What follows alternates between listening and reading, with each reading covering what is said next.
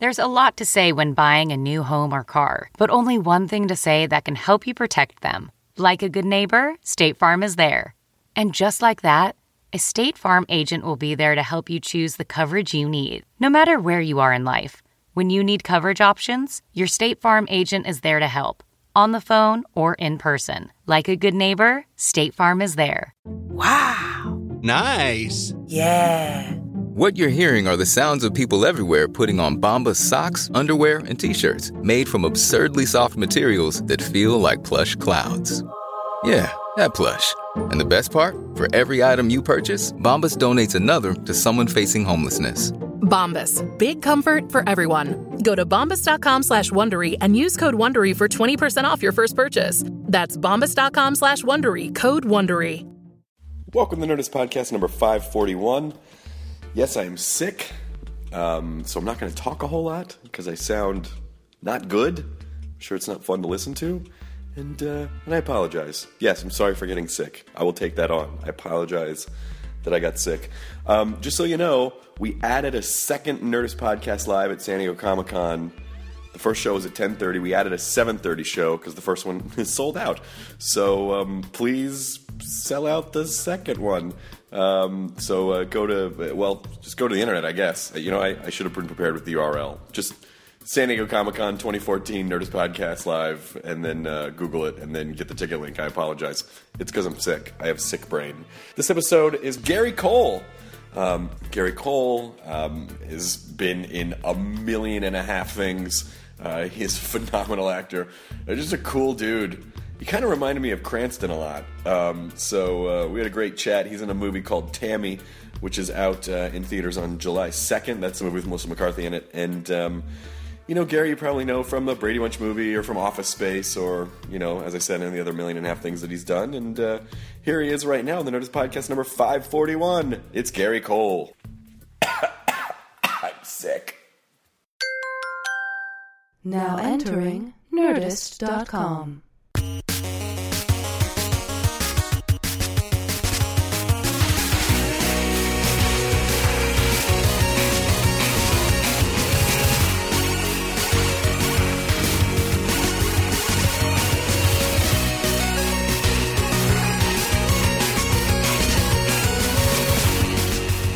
We just started. I have not now, nor ever have been a member. Never mind. Are you a mem? Wait, you are a member of the Communist A Party. member of PETA. No. Wait, what? That's not what this trial's about.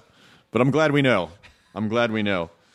Um, y- you, uh, I, I have a story that involves me approaching you. Uh-oh. That I that I'm sure you will not remember, and I'm glad because in the back of my head, I've always chalked it up as one of my uh, celebrity fails on my part, which is I was doing a voiceover thing, and I ran into you at. Um, Oh, the the it's, it was in it's in North Hollywood somewhere on uh, Magnolia. voiceover- Yeah, it was a voiceover thing. okay. All right.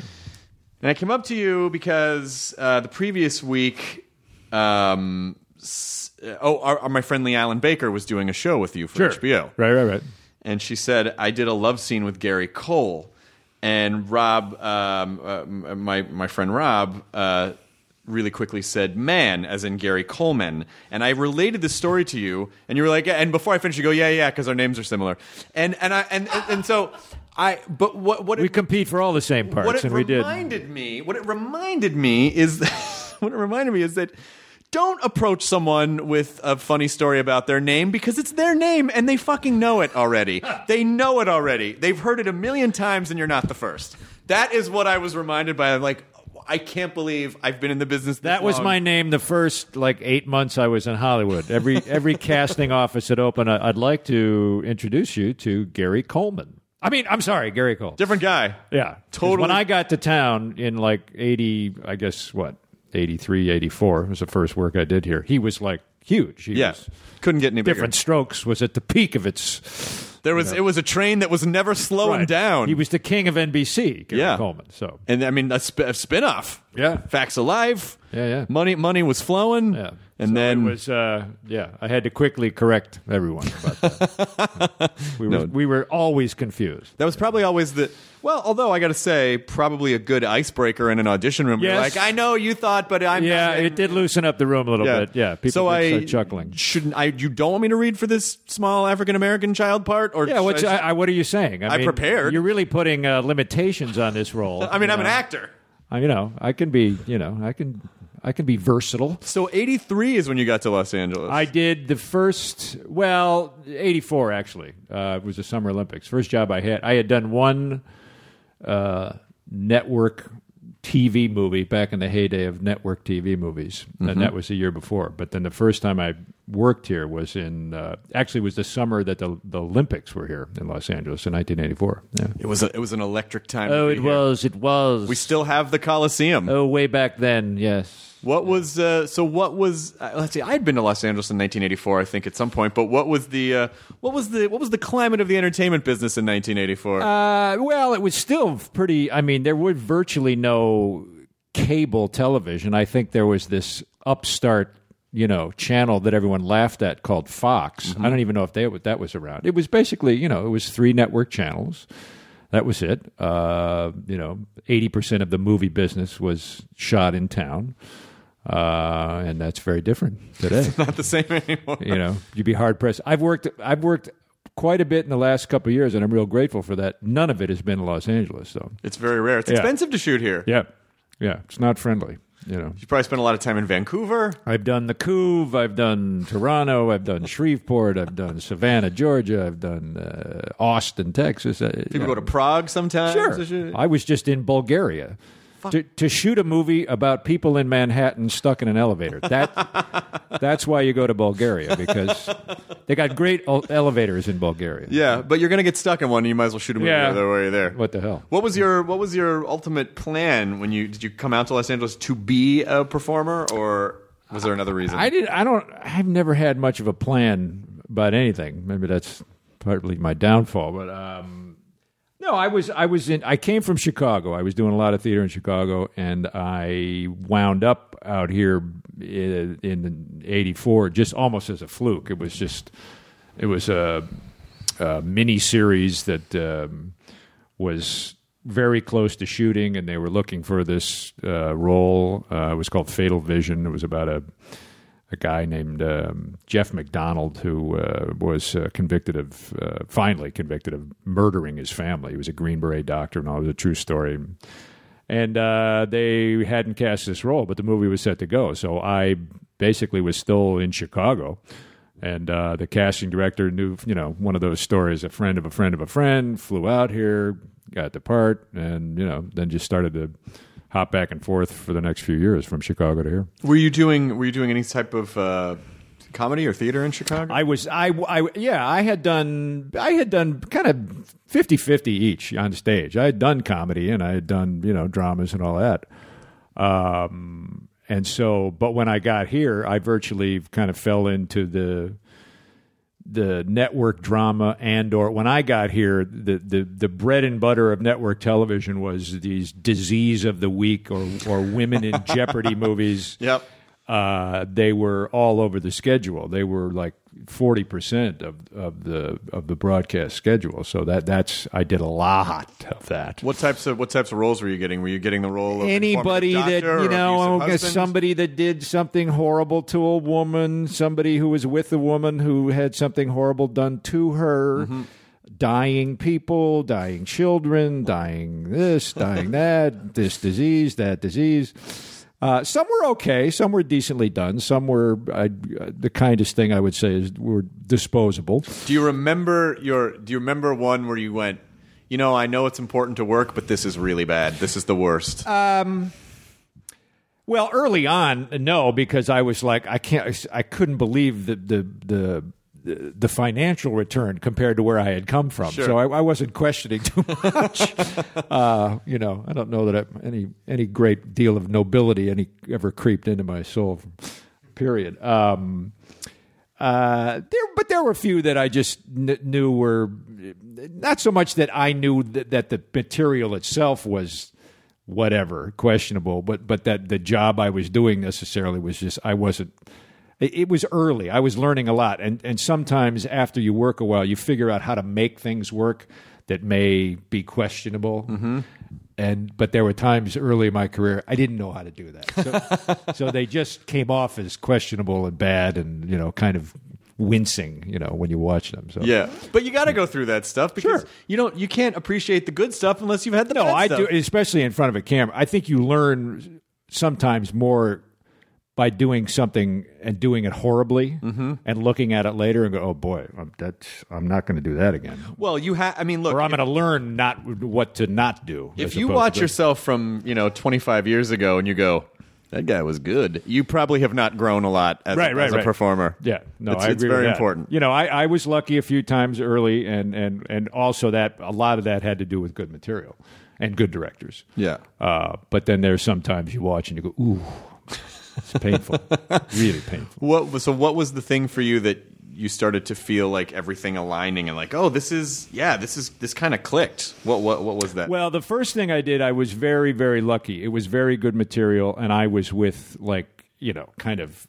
iconic actors. Uh, I was working with. Uh, Karl Malden and Eva Marie Saint and Andy Griffith. That's that was the first time I showed up here and and and, uh, and had a job. So that was like, you know, it was unbelievable to me. And the material was good, director was good, and so that worked well. Um, and then later on, I did a series about four about four years later called Midnight Caller, um, which had a really good writing staff and for the most part really strong writing. And the fact of that was a great learning environment when you're when you're doing a series and you're playing a character. And I, I virtually worked every day, all day, so it was just kind of not only the material was good, but the the amount of work I had to do on a daily basis kind of forced you into, you know, figuring out how to be in front of a camera and and survive that way, and and you know, you know, it, it, little things like just being relaxed and and you know not forcing things, and so over a period of time, I just got more and more confident. That was a that was pretty key for me, I think, early on. but when I when I think of you as a performer too I, I think of someone who makes really great choices that you go oh fuck I, that's I that's exactly how that character should be like that's that guy so did you focus a lot on character work or was it just like eh, you know and just sort of do whatever Well, uh, choices is that's the secret to to anything in, uh, in playing a character. It's it's to make.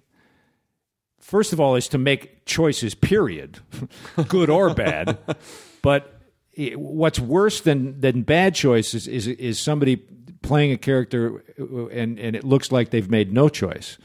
And it's just kind of vanilla and Right. bland. You know, I'd rather see like I, I- I'd rather see a performance that makes me angry than a, than one that makes me bored. right You know what I mean? Or just non, or just like somebody that's invisible. I, uh, you know, I'd rather go. I can't believe he's doing that. You know, but it's it's it's a it's some kind of committed choice, and that's what I think the key is is is to, you know, go through this go through the script and the story, and how is that? How is this character going to serve the story best? And then you base your choices make on that. But it's all about that. It's all about you know, you know, crossing the T and dotting the I, and, and how it fits in with the rest of everybody else, and also the story itself. Yeah, and so with uh, so I have to ask for for when Brady Bunch comes along, how does that? I mean, it, obviously, the approach that they took to that, which it would is the in my mind the only way they could have approached Yes, that project. correct. The only way they Correct. could have done that. Right. So did you have a sense of that going in, or so you okay? You knew. I knew, and and and as soon as, and I had known Betty Thomas. I had worked with Betty Thomas before. She had directed me once before, and I, I just knew her um, from mutual friends. Um, and I, this that script had been flow. I had heard about that script for years. There was rumors about, oh, we're going to do a Brady Bunch movie. And the first, you know, question a lot of people would ask was, and and why? Right. Why would that be? um, but obviously, they they wanted they they wanted a a kind of a you know a blueprint of all those other actors. They they wanted people to remember all those quirks of all of those specific people: Robert Reed, Florence Henderson, Eve Plumb, all of them. Uh, and that's what Betty set out to do. And it was also shot the same way. You know, you had that anytime you were in the house, you had this kind of, you know, washed out white bland, flat look, you know, with the astroturf lawn and, and all of that stuff. And then when you went outside, it was all different. And they it was like a monster movie. That they were you know they they were left in the 70s and everybody else had moved ahead and everybody who saw them got were were almost frightened by them because they were so weird. Um, so yeah I, I and that was that that was the best idea to just do it and try to redo them and like have everybody regard them as normal all the other people would have would have been a big mistake i don't think it would have been funny and it wouldn't i don't know that it would have been particularly watchable on on any level so she made a good choice yeah So what was your what was what was your approach to the to Mike? Like what was what was his? I, I when I I I started to watch multiple episodes, which was, you know, which was a task unto itself. um, but I started to notice that his big thing was they always left him with the moral of the story kind Right. of thing. You know, Greg, if you you know if you do A, then B will happen. well, know? it was the '60s, and he was the dad. Right, right, exactly. He was the sitcom dad, and he had the answer to every Every question. every dilemma. But he also had. I started to notice this kind of. You would think it was well, it's not very distinct delivery, but he he had some kind of. He could he could put five syllables in a word that had one somehow. I mean, he was a Greg, you know. And so I tried to get something going with that. And then as the script started to roll in and they kept giving him more of these moral of the story things that made absolutely no sense whatsoever. Um, the goal was just probably to make him as as as vacant and clueless as possible, and yet on the on the outside seem totally confident. Just it's all platitudes. But what no he's saying is absolutely, you know, just absurd gibberish. But but he he's very confident. in it. Yeah. And did you did you ever meet Robert Reed? Was he alive when the movie came out? No, Did, he, did, I think he no he had no he had passed away probably well before the movie. did- I can't remember when. I just we did Sherwood Schwartz was a was a was a presence though on the set. He, he came. must have been hundred years old. He was very. He was at the time. I think I'm not sure he was in his 90s yet. I think he was like 90 or 91. He was a riot. He would come and he would tell stories about them all, and and he was uh, he he had a he really enjoyed himself, and it was great to have him there because we could just you know we could ask him about stuff, and we actually shot the first movie on. Um, uh, in the, on the same stage where they they shot at Paramount, so it was like a there were ghosts in there. It is kind of funny that it, that that show was sort of the beginning of, um, yeah, people in this business get real fucked up, and it, sometimes it can happen publicly. Like it, it really was sort of the start of that era of the public starting to see Yeah. like oh tv people uh, they're not uh, some of them are not normal No, it was starting to be. You had some the beginning of some media uh, coverage, media entertainment, early seventies. I think Yeah. it went on in sixty nine, and all of those kids, and they were kids when they started. They really, you know, they all grew up in front of the camera, which is is not an easy thing, I'm sure, to do. They were all like at least, I think, uh, Barry and and uh, Maureen were probably, I don't know, maybe 14 when they started. Everybody And else what a was young. crazy time to have that kind of a show when essentially the world is like flipped on its head, Right. And culturally, Well, insane shit is happening. Sure. And you look, I mean, you look at the, you look at television in, you know, from like st- oh, just starting in like 68 or something. You know, the, the country is, is, is on fire, literally. and we're watching I Dream of Jeannie. Yep. and you know my favorite Martian. I mm-hmm. mean, you know, total fantasy. You know, just es- escapism, Complete And- escapism, but yeah. then also, you know, I'm sure kind of driving. I mean, that next wave of television that came after it was, a, in, I'm assuming, just a complete reaction to that. No, no, no. People have more shades to their personalities, and that's that whole Norman Lear era sure. of television. Right. Where it's like, no, well, you could say one thing about the Brady, but we, I don't know that we'd seen a a family, you know, a for lack of a better word, mixed family. You Yeah. know, they were from you know he had his he had his brood, she had hers. Yeah, I guess And, I we guess don't- and I'm not. I don't even remember what the situation was was with their other spouses. I don't think they mentioned the word. I don't think it was divorce. I don't know what oh, went on. Oh, yeah, I don't.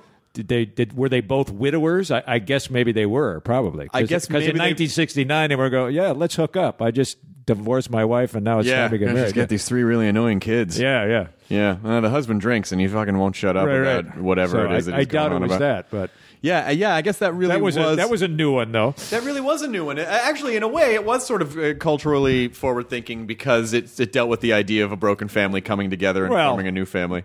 Yeah, but I guess they didn't have to carry the stigma of broken. They could just say, you know, No. they, they were grieving families. They were internally they were broken, Right. but on the outside uh, everything was groovy. Yeah, and I got and and, and. It was a dark, dark show. very face it. dark. If you look just under the surface, yes, Well, which is ultimately the subtext of the movie, which is like there was this was dark. which is what which is you want to spend your time doing is you know probing underneath the depths of the Brady Bunch.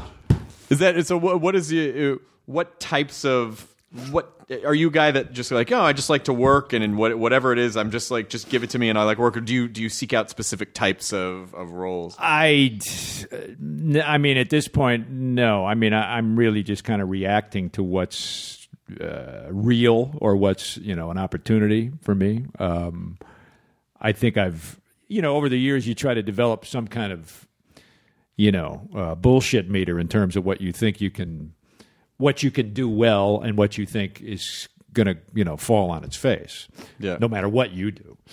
Um, so you just kind of have to weigh that. I've been just I've been real fortunate, and especially in the last few years, is is to be is to find myself winding up not only with really good material, but really good people working with, and um, and that's you know, I mean, as a as kind of a journeyman act, that's that that's all you can hope for. That's the best you can hope for. So you do you do you, do you believe that it's uh you it's like oh it's just a never ending process and everything is a everything's an experience or I mean do you feel like you have stuff figured out or does it seem like No, no, no, no, no. You, well, I mean, you, you have you have a body of work to draw from, and you have experiences to draw from that help you when you're working.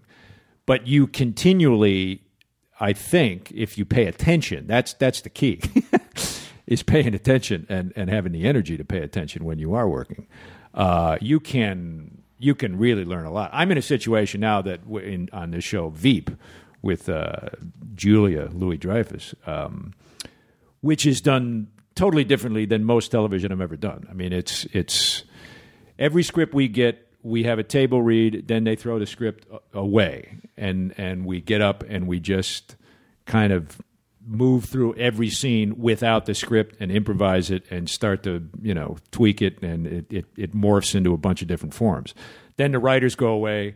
They either take some of that don't mix it up and we come back and they've got another script again. We do the same thing over again. Oh my god. So it's just a it's just like it's an, constant. it's an evolving and even and even when it's and even when we're shooting, that process on a smaller level is taking place, and we're we're just even if a scene isn't working. Or even if it is working, but they want something else out of it, then it will on the set on the day it will be manipulated and turned around um, uh, as we go, which is true on some in some places, but most of the time it's like once something hits the paper and those are the words in a one hour drama or even a comedy, it's that's it. You just you make those work hell or high water. And that's not that's not the situation here. And she's in a I just think she's amazing and and but she's in a zone right now where she's just like I think she's been in a zone for like the last 30 years. Yeah. I mean, it's fucking crazy, you know? She No, her level of uh, the, the combination of, of her ability and her uh, her work ethic, it's it's lethal. I mean, she's, Who gets she's three hit critically acclaimed shows like one right, Right. after the other? That's fu- it's so I mean, that's that's when you you really start to go like, "Oh yeah, it wasn't a fluke. No, no, that no. was it No, was her." She she is not a fluke whatsoever. She's she's got the goods. Absolutely. And so, do you you know? Do you? Uh, what's your work ethic in terms of like? Uh, do you leave it at, at the? Uh, can you leave it at the studio, or do you go home and pour over it, or is it how? how no, I rarely pour over anything. Is- is- when when I hear rap for the day, yeah, no, that's there's there's there's not a lot of pouring. Okay, later. so it really, so it, Yeah. it, you you can it can be like a job. yeah for you to i've never i've well yeah I, i've never been uh, I, I, you know kind of it, it never seems to me that it's it's some kind of lingering uh, thing to me i think that when you're not in the act of working it's it's just you know it, it's on hold until you start it again Yeah. you know, but that's not true for everybody. I, that, that that I'm just saying that that's that's the way you know that's the way it feels to me. How, how many times a week do people shout Office Space quotes at you? is it is it a thousand times a week? Or Uh, is it well, it depends 10,000 where I am. Depends where if I'm in a contained space. in, in, in an airport, I'll hear a lot more because you know you're there and you're not going anywhere. You're not in motion until you get on the plane. Right. Uh, no, it it uh, it's it's it's pretty amazing that that that movie has kind of lasted this long because that right now that's like a that's what is it 15 years Fifty- I think like 15, yeah. 16 years yeah Yeah. yeah And so was that? Uh, what was that process like? Was it all? Was it? Was Mike Judge like, "Here's the script," or was he said, you know, do you say, "Go build this character," or "Let's play with it," or Real no, it was very specific, especially well, Office Space is actually based on two little short animations that he did, both of which only had uh, my character and Milton's. I remember them from the Spike Stephen- and Mike festivals. right. Yeah.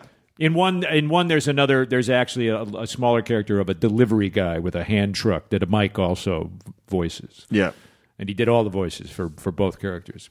So so my when I went in to meet for it, I had the, he had sent out these animations, so I just went in and you know and I looked at it and I I you know I decided right there. So well, I can't I can't do it better than this, so I'll do this. I'll just you know do an imitation of this. I'm I'm assuming that's what they want to have happen. And, Yeah. and I was correct in my assumption. Um, so yeah, I just I just based it on on what he did, and so the rest of the movie he wrote around those two characters.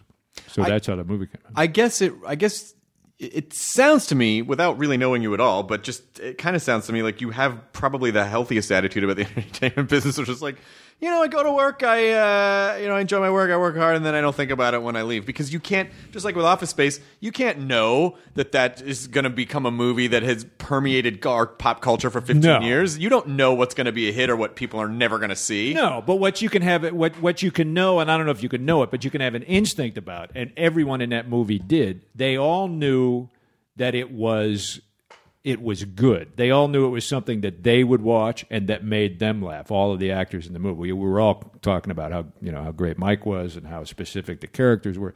But you never know. You never know how movies how uh, if a movie's going to break through or have an impact or push people's buttons. You're not going to know any of that until it until it does or doesn't. Um, so it was, uh, yeah, it was a you know, but it was certainly a, a pleasant surprise that it that it that it hung around as long as it did. I'm. Was there ever talk of like, let's do more of these? There was, I'm sure, from the studio after not not initially because it didn't do it didn't really do well at all. The, the it got off the hook only because it didn't cost a lot to make, so it didn't really lose money, but it didn't make any money initially, and then it started to have this you know kind of life afterwards. That was about the time also when I think the the, the business of of DVDs and, Yeah. and you know its sale to to uh, to pay television and stuff that that was peaking, and then it it able it was able to kind of snowball from there. I mean, who would have thought there there was not that there there's been a great I don't know what the take on the merchandise from this movie is, but there is the fact that there is merchandise. Period. Yeah. about a movie about guys walking around in an office. You know, and people selling staplers off its shelf because you know from a movie that, that's you know nobody nobody would have thought that. Um, but it was hard. Yeah, I mean, it was uh, it was hard to know at the time. What's your favorite part of the process? Is it the actual? Because the thing that you, the thing that you do, the thing is your profession. You actually do the least, which is actually your on-camera acting. Like that, I feel like you spend the least time doing the thing that you actually are the most trained to do. Probably true. So what is your- what is your That's favorite- why it's a bizarre business. It's really fucking weird. you're you're waiting. You know, you're, you're, you're waiting to be in a process. It, it a lot of it is yeah. It's it's uh, that's kind of where the some of the you know um, you know I guess insanity comes from if you want to call it that. But um, I don't know. I mean, it's just you know it's just being I, I think open to when you are working, grateful for when you are, and realizing that it you know that when you are working, it's not a given. You know, that's what I realized pretty early. You know, I, I had success early. I was young, and I worked a lot. but there still were times when all of a sudden it was just it just would stop, you know, and it would just like you're not, you know, there's just there's just there is no next thing, you know, and you don't know what the next thing is going to be, and there's periods of time that you know that would that would linger, and so that's when it gets, you know, a little dicey about what's you know what's going on. But that's true with anybody who's in any kind of freelance business. Anybody that's you know making stuff for a living that they're selling. I mean, you know, they- they're going to have up and down times. So it's just kind of Yeah, but still, it's like I mean, and it's only recently started to change a little bit because people can ultimately you can go make something and put it on the internet, Sure. which is you Right. know which can work or it cannot work. But I feel like in other businesses. It, you know, it's not necessarily like I'm waiting for someone to tell me that I'm good enough to be in this thing, and I don't know when that's going to be because the it is just Right. Well, there's yeah, but. I mean, there's yeah. I mean, it, somebody put it in a good way to me once. They, they got, I'm boy, I'm sick of waiting for permission to work, which is you know, but that's you know that that's one way. There's a lot of people, and uh, you know th- that that take that into their own hands, you know, and it's I think it's even true truer now than it used to be even though there was you know that mavericks that did that that you know actors that showed up here and just started to create their own material. Um, but i think now because of all of the you know all of the resources and you know technology and an example is you know with, you know with Seth Rogen and, and his partner Evan Goldberg who wrote Pineapple Express and a million other movies and you know are are got their permanent office at Sony Pictures and they're just you know writing one movie after the other you know, and he was like when he did Pineapple Pineapple Express, I don't know, he was 20, I don't know what he was, 25, 26 years old. You know, I was I was still roaming around bars in Chicago when I was 25 and 26. and when he was in 8th grade, he and Evan Goldberg were writing movies, shooting them on their little digital phones or whatever, and editing them at, at home. You know, and I was when I was in eighth grade, I was throwing cherry bombs into the creek and watching them blow up. So I mean, it's a different you know life experience there. So when when they hit town, they had a trunk load of material already that they were ready to you know try to uh, you know put in the marketplace, and they broke through. Now, for every story like that, there's a hundred other ones that that just you know never never get in an office store but they you know he he didn't he didn't do it the you know i mean he started on a tv show freaks and geeks but beyond that he was able to generate his own career Yeah. you know and not wait for permission except for i mean it's a little different he had to wait for permission for somebody to green light his material Right. but once that happened then he kind of you know wrote his own ticket So what what do you uh, what do you like to do in the off time?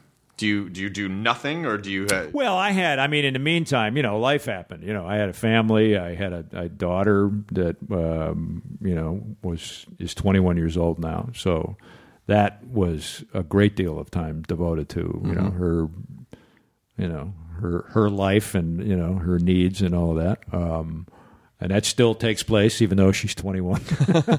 that doesn't end. It changes and morphs into something else. But uh, um, you know, and I've been in the last few years. I've been uh, I've been pretty busy. So you know, um, with the mix of that, that pretty much you know, pretty much eats it all up. does it does it basically just go from thing to thing to thing? Like you're working on Veep and then when you're, you're on Friday on Monday you're doing something this else. last couple of years that has been that has been true. Um, I've been on Veep. Veep is about five months a year. I was I was at the same time was also doing and still am here and there a recurring role on The Good Wife. Uh, last year I had a little thing on uh, Suits. For another few months. Um, this summer, I've been doing uh, a, a like I've done already like five or six independent films, all in different. You know, one's in, one in Austin, and one's going to be here, one's going to be in Cleveland. So it it actually has. You know, I've had time in between each, but not a lot. You know, just weeks at a time. So I've been, you know, um, been able to keep busy so far. How do you view success? Would you say like I made it, I am successful because I am working all the time, or do you go, oh, I really want to kind of do this thing before I feel like, aha, or do you not even think about that? stuff? Yeah, yeah. I mean, that's a that's a loaded word. I think, especially in this business, Because you don't know if it means financial or if it means like number of mean- eyeballs. it can, it can mean it can mean all of that, you know. But it it it you know, I I, I just base I just go with reality. You know, I'm on a I'm in a enviable position for a lot of actors. I'm on a show that people seem to give a shit about. that is uh, really good um, and has you know has some kind of acclaim that way, and that is lasting, which is even you know the most important thing. Um, so that to me is you know for, for where I am sitting in my career. That that's I would I would define that as somewhat you know a success. Sure. Yeah. Why do you think that uh, it's just it's just such a weird business because it plays upon a lot of people's insecurities just because of the amount of rejection or just the amount of judgment or the amount of but it also seems to attract people that are predisposed to be really scared and insecure and need validation and like it really seems like uh, just the worst mix of of two things Well, I think together. I don't know. I think there's a lot of if if you if you look at the need, the, the most important thing to me is if, before someone seeks out some kind of survival in the business, I would say talent, sure, very helpful, but if if there is no desire to to to need to perform. You know for whatever reason some intangible reason you must perform. You must you see this story and you've got to be a part of it to tell it. If that isn't kind of really out front then it's it's i don't know. It's it's not it, it's it, the foundation is could be shaky. Now people can you know they can be incredibly talented and have success and, and really don't like doing it at all. Right. Like a lot of people don't like their jobs but they make a great deal of money at it and that you know that all happens. But i think over the long term anybody that's going to have longevity in the business has embraces that kind of insanity if you will of of of the you know the you know the rejection of it the the kind of um you know seemingly unfairness of it. But but there is no what, what's fair. There's nothing fair, and that's true with everything. you Right. know. Um, um, I think that um, you know, as long as you, if, if the need, if that's the need up front, is the need to this this survival to perform, then all the business end of it, you call it show business. If you got the show, if that's really what you got at your core, then you know you you tolerate the business end of it and you survive the business. That that stuff will work out of itself. I remember talking to kids at a at a like Q and A thing, and they were asking about you know, well, what's it, you know, the the public eye and this and that, and you know, and I was that, that's, or or where do you get your pictures, or how do you who is it about who you know and all of it, and and I said that'll work itself out if you really want to do this. If you have, if there's no, if there's no plan B, if this is plan A and there is no plan B, which I believe for a lot of people is the only way to survive it, mm-hmm. Then that's the most important thing. All that other stuff is just, you know, that that's that's stuff. That'll work itself out. It's almost counterintuitive. I feel like Bryan Cranston said the exact same thing. He said there was no plan B. I just knew if I had to live in an apartment with four other guys that this was going to be well, the thing I was going to do. it gives you clarity. Let's put it that way. Yeah. You know, if you say I'm in, I'm in, and that's what I I remember actually and actually saying the words when I was 20 years old in college, and I had no, you know, I was in Bloomington, Illinois.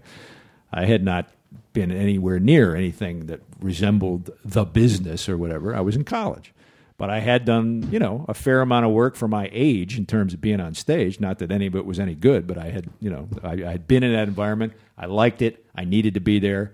And I just kind of, in my brain, said, you know what? I'm 20 years old, but I'm in. I'm in for the duration. I don't, and it doesn't matter. I'm not going anywhere else. Don't want to you know, and everything I did led to that. Sure, I had to get jobs and all that stuff, but it was always in my mind knew it was temporary. I didn't embark on any kind of other career path, mainly because I had, I certainly had no qualifications in any other career path. Kind of interesting that it's almost some people would say, well, it's risky not to have a plan B, but I guess another point of view is that it is risky to give yourself backup plans because then if the second things aren't going well, you're like, bail. Well, but that I, I think that's the moment of, of clarity that people have, and I think that, you know I've known people that I that I knew were talented, really talented, that that's how they they they didn't they put a they put their one foot in the pool and they just said yeah this is I kind of enjoy this but ooh eh, I don't know it just looks you know I I have visions of a, a futon in a closet and I don't want to Those sharks at the end of that pool? Those Yeah, look yeah, like yeah. sharks. Uh, and they you know they went they went elsewhere. And that's that's cool. But but I think you're right. I think it's I think on some level it's helpful to just say that's it. I'm I'm you know I'm putting my head down. I'm going through this fence and uh, you know I'm not looking back. What is it that you see, you know, when, you know, especially if you're, because you're pretty set with Veep, but when, when these, you said you did a bunch of independent films, so when these independent films come in, what is it that you look for? Like, what, what is it that pops about something for you that makes you feel like I'm going to go? Well, you always look at material first, and you look at you know in, in this in this climate in movies, you look at you know how much how much is nothing. You know, you- you say you have no money. Does that mean no money? Everyone says that now. or low money because there's a difference. You know, so you you do look at that. Or does I- that mean you just have it, but you don't want to part with it? or does that mean? I mean, if if if if people ask you, we'd like you to do this movie, but we'd like you to pay us. Yeah. Then you probably don't want to deal with it. that's that. not a good no. proposition? Uh, so you do look at that, you know, and then uh, and then the same thing. You look at you look at the people involved. You know, you look at material, and then you look at people. Um, sometimes you look at people first, um, and if you're that jazzed about the people that are doing the project, and you've you know you've admired people for a long time and, and want to collaborate with them, um, then that signals you know your choice. You seem like the kind of guy to me that could do like a huge blockbuster movie, but then all of a sudden, you know, some guy, kid right out of college would send you a script that you were like, "This is really interesting. I'll just come do your movie because it looks neat." Well, I yeah. I mean, I, it, it all it all winds up in the same place. I mean, you know, you're going to be watching it on your couch, whatever it is, or not. Um, so I, it doesn't. Yeah, that, that whatever whatever environment or whatever size of, of a project doesn't really you know it doesn't really necessarily mean anything. It's it's what's. Do you think it's going to work? Ultimately, you know, uh, it's a guess beforehand, sure but um, you know over time you you kind of get a an instinct of what you know what will be successful and what could lead to a, lot of egg on your face And how do you do you uh, if you have you have you made choices before? You're like, I think I've got egg on the face, and then how do you kind of process that? Do you just go? well once you're in you're in i mean that's that's that, that's that's just part of well yeah that's just part of being professional you choose to do something you choose to accept something you gotta you gotta deliver what it, even if even if it's painful to do so you know uh, you try to you know and you try to be as successful within that as I, i've not been anything where i was just well that's not true. Uh, but it was for other reasons. I've not been in a situation where where i was just continually wincing all the time going oh my god i can't believe i'm doing this. You know I, I i'm able to like you know block it out or whatever i was in one situation was i could not believe that the but it had to do with the it had to do with the inexperience of a, of a crew that had basically never done a movie before and i didn't realize that. And it was just we were we were spending five hours on something that should have taken 20 minutes and it was just you know that that was a little you know that was a little rattling but you know i got through that. It was it was mercifully short so it didn't matter Is there anything other than acting in the business that you would want to do or ha- have done? Uh, I've dabbled in, and I may, you know, at some point before I croak.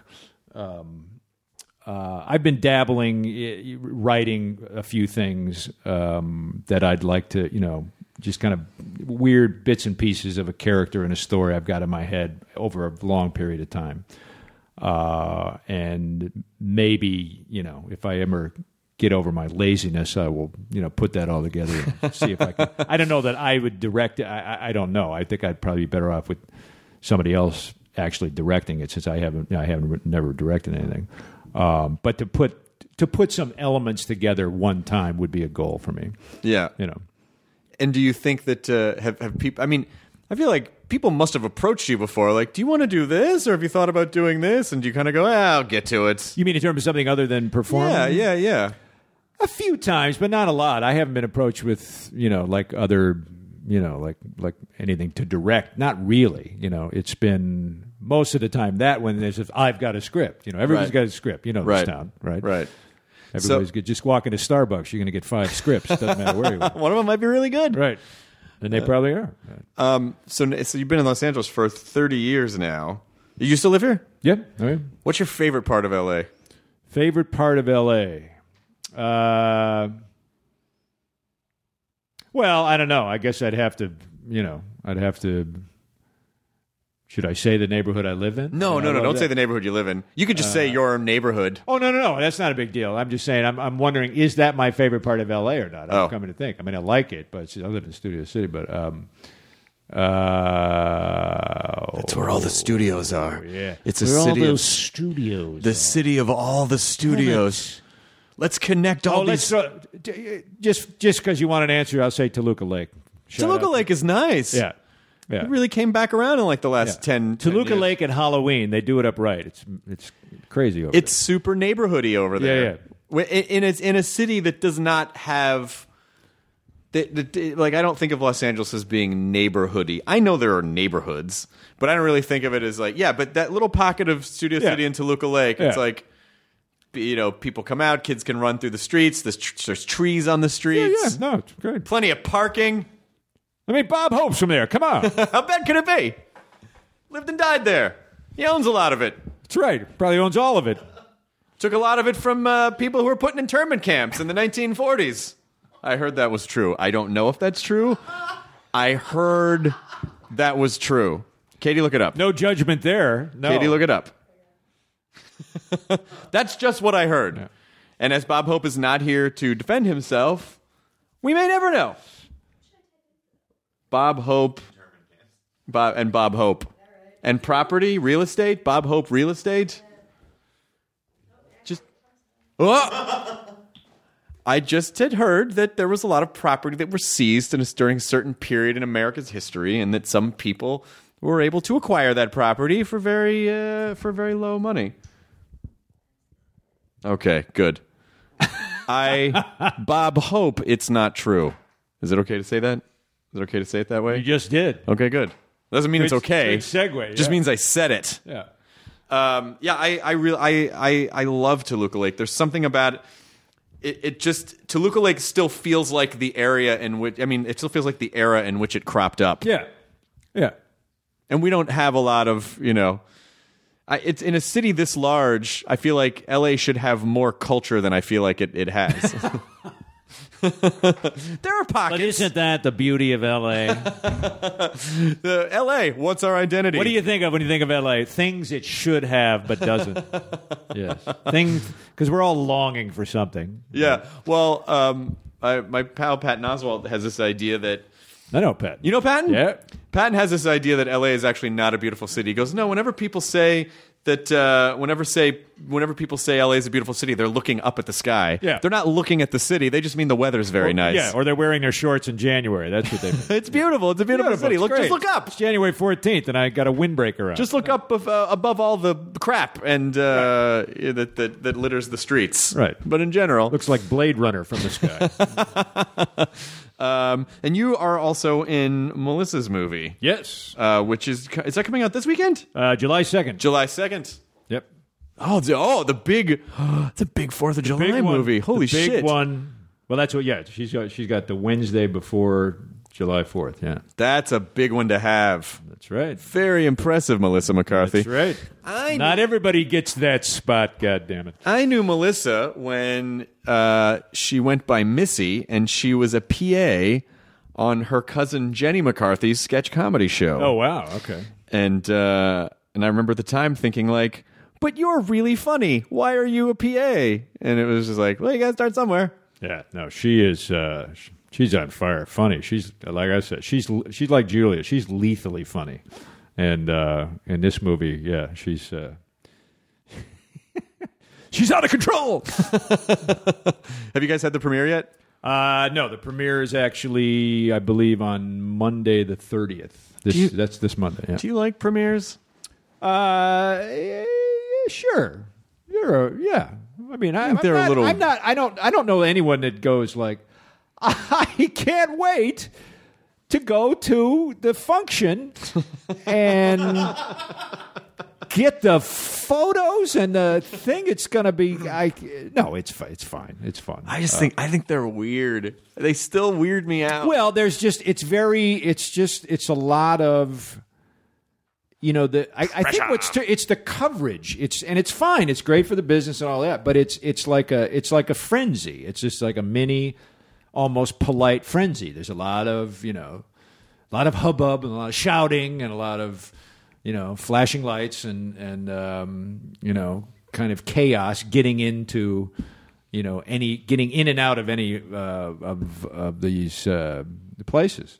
But it's good for the movie. It's a lot of buzz. But once you're in, then it's just watching a movie and then you know hanging out at the party and just like it's like anything else. But um, you know the, the the carpet phenomenon of of where that's gone in the last twenty years is it's it's a little it's a little surreal. Not that I have all that much knowledge of red carpets. Believe me, I've, my time on them has been limited, but. It's uh, it's you know you've been, you've been on. I'm sure it, it's I've it's- been on them. Yeah, they're they're they're they make me really uncomfortable. Yeah, I I, I, don't feel like I'm ever posing the right way. You feel like you're going to go into a weird seizure because of Well, the- what what would be the right way though? I mean, I don't know. Although you see some of these women that are decked, they are they're like they know they have a def they make definite choices. I don't think anyone feels comfortable on a red carpet because it's essentially no, but you can look un, you can look comfortable and Yes. not be comfortable. Yes. and then there there are those who you know do not do not do neither. I think I do neither, but that's fine. It doesn't matter. I don't neither you know, look comfortable or are. I don't do this for red carpets, so it's fine. Like I, Right. I, I can I can be uncomfortable with them. I just I That's think what I think. The more you do it, then it, the less it affects you. That because it's so limited the time I've been on them. Although I've been on them, and it, but it, it's just you know you just you hear them you keep you know waiting for I don't know what to happen. But Isn't it funny to think about a time when the Oscars were like, you know, decades ago, it was just like they just got together like in a hotel conference room and that was it. You know, maybe a couple snapshots and then and then they then they went home. Yeah, it was no, you know, it wasn't. It it, it didn't get you know consumed by the the. There was no the, there was no machine like there is now of this of this entertainment coverage. It just what it just didn't. Exist. Have you been to the Oscars? No, no, No, I mean it, it no, feels I, I kind of feel like maybe it wouldn't be fun. no. It just feels like Well, I, it depends who you were. You know, I mean, I don't know. I guess if you were nominated for two awards, it'd probably be pretty fun. But I don't know if it would be fun then. Then it would just be stressful. Well, you just have to. I mean, but it's all it's all so much just kind of you know it is just like you know. What do you think? So a big evening. I mean, I've I've literally had that said to me at a red. This was it. So you tell me what I should be saying to you. I'm sorry. So mm-hmm. Yeah. uh, okay. You want me to? I say you want me to go from there. Yeah, please. I don't. I'm scared, and I don't know what I'm supposed to ask you. Right. Literally, it was that. At least it was a word. Sometimes just you know, Or just a visual. movies. Yeah. Right. Huh? Big night. Huh? Wow. Big night, huh? Office space. They'll just say a Ah. thing that they associate you with, Yeah, right. and then you're supposed to go like, "What? Yes. Right. This is exactly. true. Yeah. That is a thing that happened. Yeah. It's just. What, are- what happened? And how excited are you supposed to be? That's the other thing. You Yeah. what I mean? I mean, how really, literally excited are you supposed to be? You know, sometimes there are great leaps forward in our nation, the moon landing or the uh, the or the founding of democracy, and I think this night ranks Right. You know, And the 48th SAG Awards. Yes. right up there with Neil Armstrong. First step on the lunar landscape. It's equal to me. I'm that I am that excited. I could be in a spacesuit right now. and I have everything figured out, Yes. and everything is great. And then I will yes, oh and after the awards, oh the night will just go on forever and how glorious it will be for all of us. We'll all bask in blissful perfection. Yes. We're the best people ever. Somebody said, I've gone 45 minutes without someone telling me how great I am. Oh my God. It's weird. It feels weird. Does it feel weird to you? It feels weird to me because I don't. This is a How weird can I gap. survive this torment? I'll tell you, I'm so great. I didn't realize that no one had told me I was great for 45 minutes. That's right. That's how humble I am. You'll get over it. well, uh, it was really great to have you on the podcast. I, Katie just told me that you have to rap. Are you doing a bunch of press today? Do you have to do press today for the? I've movie? got, well, I'm on, yeah, I'm kind of on a bit of a clock, so. You're on the. You're on the. You're on the press. I'm on the clock. I'm on the clock carpet, yes. Well, Gary Cole, please take your blissful perfection out into the world and continue to do wonderful things Yes, I shall. that please our brains I, sh- greatly. I shall go uh, go out among the great unwashed and see Oh, how brave! how I will survive. How brave! Yeah, how brave of me. Don't let them get any of their gnats on no, you. but enough about me. What about you? What do you think about me? Well, I can't stop thinking about how wonderful it is for you to be talking to me right now. I I mean, for you, of course. Thank you. Thank We're you. really doing Hollywood right. how good for us. and for you who get to witness the 2014 tour of Cole and Hardwick's Blissful Perfection. yes. Now available. Cold. It's called We just reek of privilege. Thank you. Whoever thought you could actually listen to gold? but here it is, pouring into your ears in yellow fountains. How lucky for you. Liquid audio gold. Hmm, ah. Double stuff, even. As we take you back into your lives, your pathetic lives. When you remember that, yes, you are beneath us, but how lucky are you to carry us like Xerxes across the desert of your lives, which are quite drab in comparison to ours. Uh, Gary is wearing very expensive cargo shorts at the moment. Ah, yes. They're a nice maroon, though. A maroon which you could not afford with the pigeons that you bring home. Oh. Ah, that was a good place to end. There you go. Enjoy your burrito, everyone. Thanks. Now leaving Nerdist.com. Enjoy your burrito. Are you tired of dating assholes? Do you want a Prince Charming? If so, we're filming a reality show. Sign up here. 12 American women are flown over to the UK for a bachelor style reality dating show. There are so many questions about a show like this because it's so odd. These women have been told that they were going to be dating the world's most eligible bachelor, Prince Harry. What? Y'all playing with me, right? You can binge The Bachelor of Buckingham Palace exclusively on Wondery Plus. Join Wondery Plus in Apple Podcasts or the Wondery app.